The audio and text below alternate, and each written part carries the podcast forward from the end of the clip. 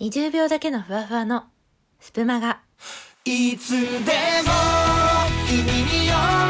り添い素敵な日になるように。ページをめくればほらあなたの好きがここにある。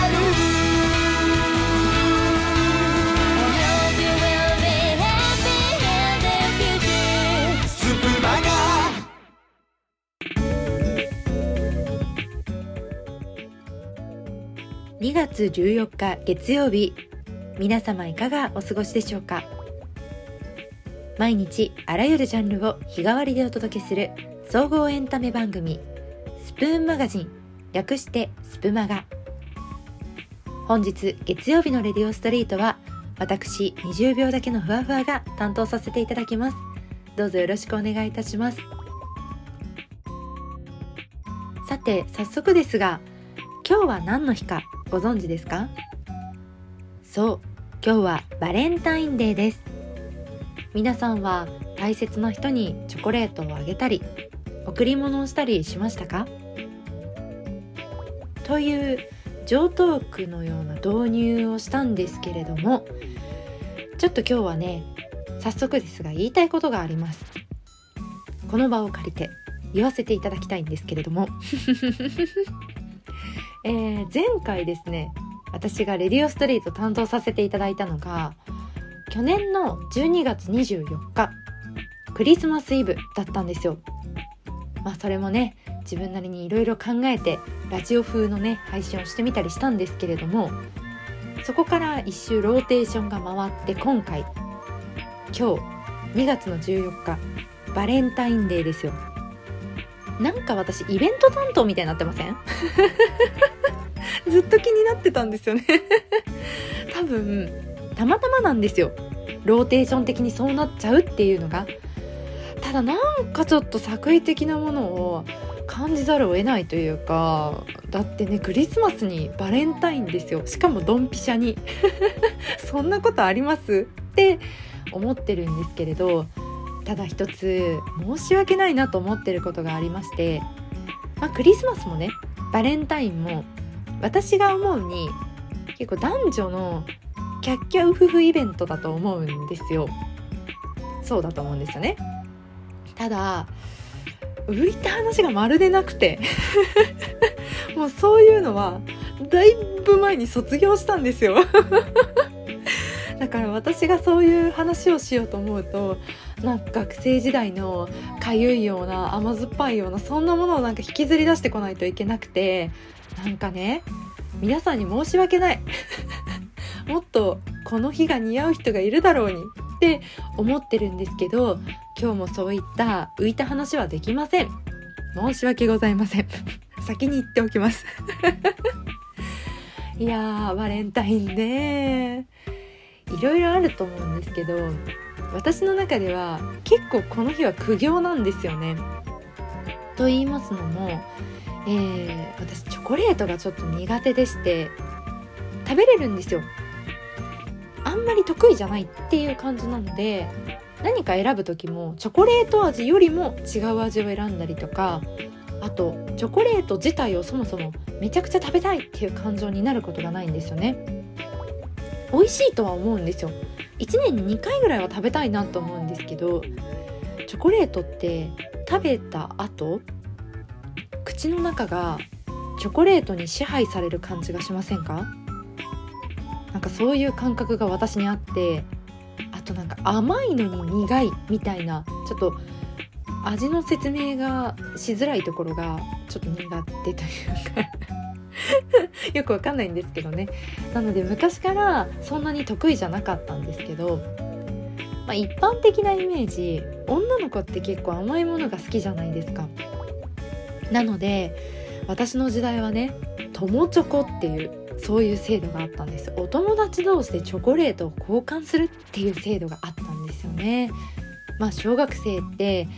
安全のためにとかねできることが限られてますしあと予算面でもねそんなにお金をかけられないのでだいたいアルミカップに溶かしたチョコを流し込んでカラースプレーをピピャって振るみたいなのが 流行ってたんですよ。みんなそれを作ってきてたんですよね。でそれをまあ私も同じようなものを作って人にあげてっていうのをやってたんですけど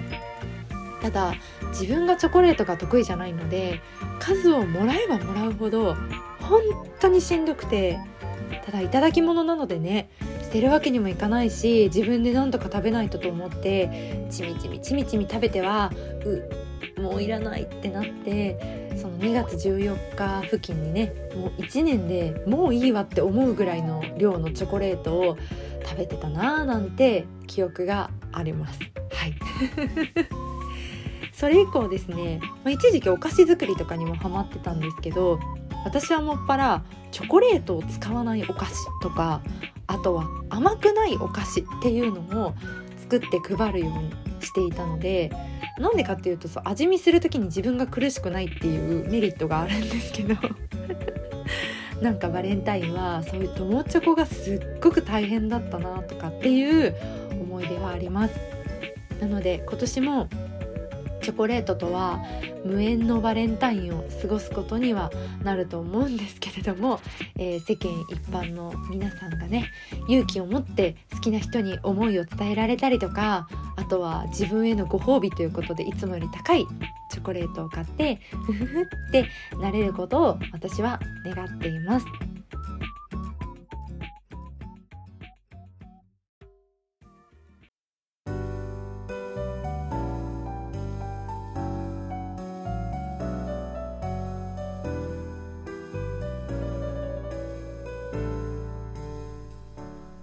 立ち止まる街角。通り過ぎてゆく街角。そこにあなたが。レディオストリート。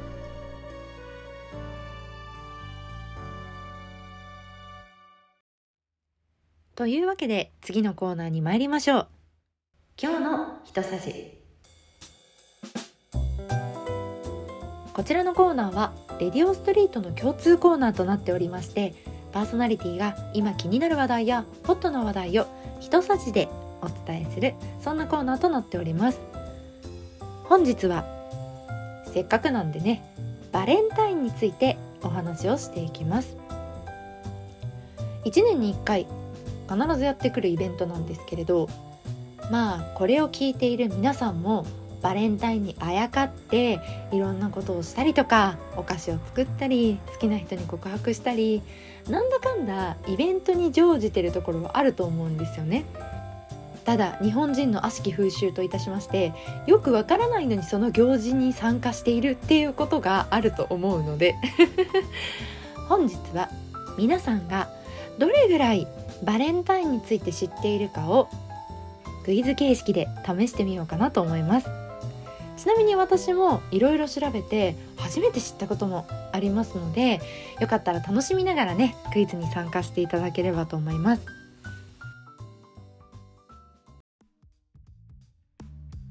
それでは行きましょう。バレンタインクイズ第1問。バレンタインデーのバレンタインとは何でしょうか？1番昔あった国の名前。2番人の名前。3番チョコレートメーカーの名前。第2問。バレンタイン発祥の国はどこでしょうか？1番アメリカ。2番イタリア。3番ドイツ。第3問。なぜ板チョコには溝があるのでしょうか？1番チョコレートの量をケチっている。2番製造過程でチョコレートを冷やしやすくするため。3番割って食べやすくするため。はいというわけで以上3問。皆さん答えは出ましたでしょうか？今からまとめて正解発表をしていきますのでまだ考えたい方は巻き戻してもう一回一時停止をして考えてから答えを聞いてください。それでは第1問から答えを発表していきます。第1問バレンタインデーのバレンタインとは何でしょうか？正解は2番人の名前です。これはですねバレンティヌスという実在した司祭の名前がバレンタインデーの由来となってるそうなんですね。皆さんご存知でしたか？まあクリスマスと近いような感覚ですよね。さあ続いて第2問。バレンタイン発祥の国はどこでしょうか？こちらの答えですが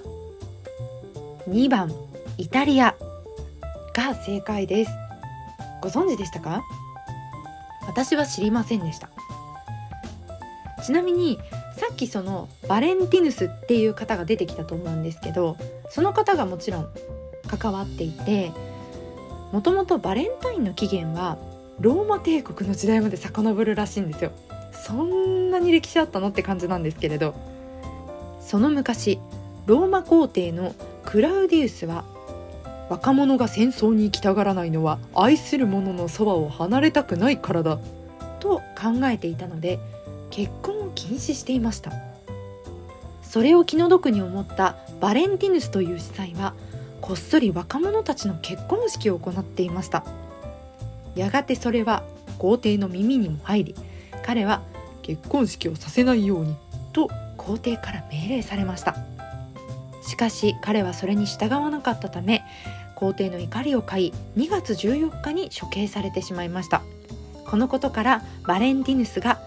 聖バレンタインとして扱われるようになったのがバレンタインの始まりです。ということですね。へーという感じなんですけどまあ、これを聞いて思うのがえバレンティヌスめっちゃいい人ってことですね。感想が薄い。さあ3番。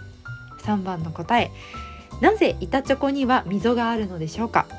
こちらの答えですが2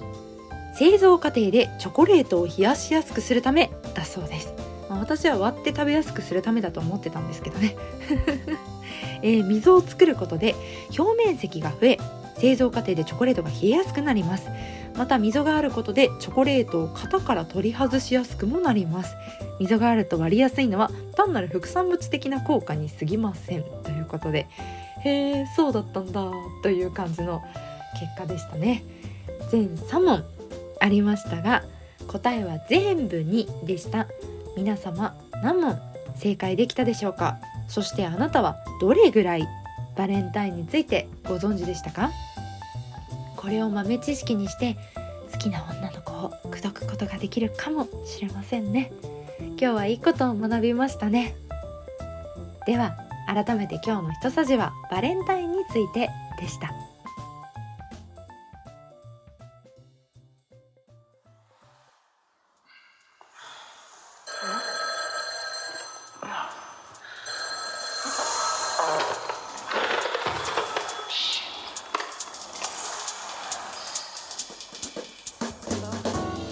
しくいろいろあっても続きましては名古屋真田広之の確定していた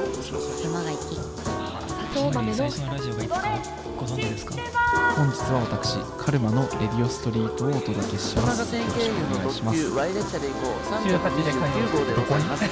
担当車掌名古屋車掌区の山田正樹が皆様を楽しい鉄道の世界へとご案内します。のをいっけするスプマガいかがでしたでしょう臨時ニュースを申しフレッシュな歴史の臨時ニュースを申しこの人じゃないかという皆さんアメリカとご定をお母さんが来ましたという連絡を妹からもらいまして。ご飯も美味しそうだったのよ、ね、アフタヌーンティーとかやってる方もいてすごいいいなって思ったんですけど。時々マジカルラブ、まあ、そんな1週間でしたヘルマンの最終定理というのは円の中の三角形の角度を求める不思議なもので一つ一つじゃあに引きますか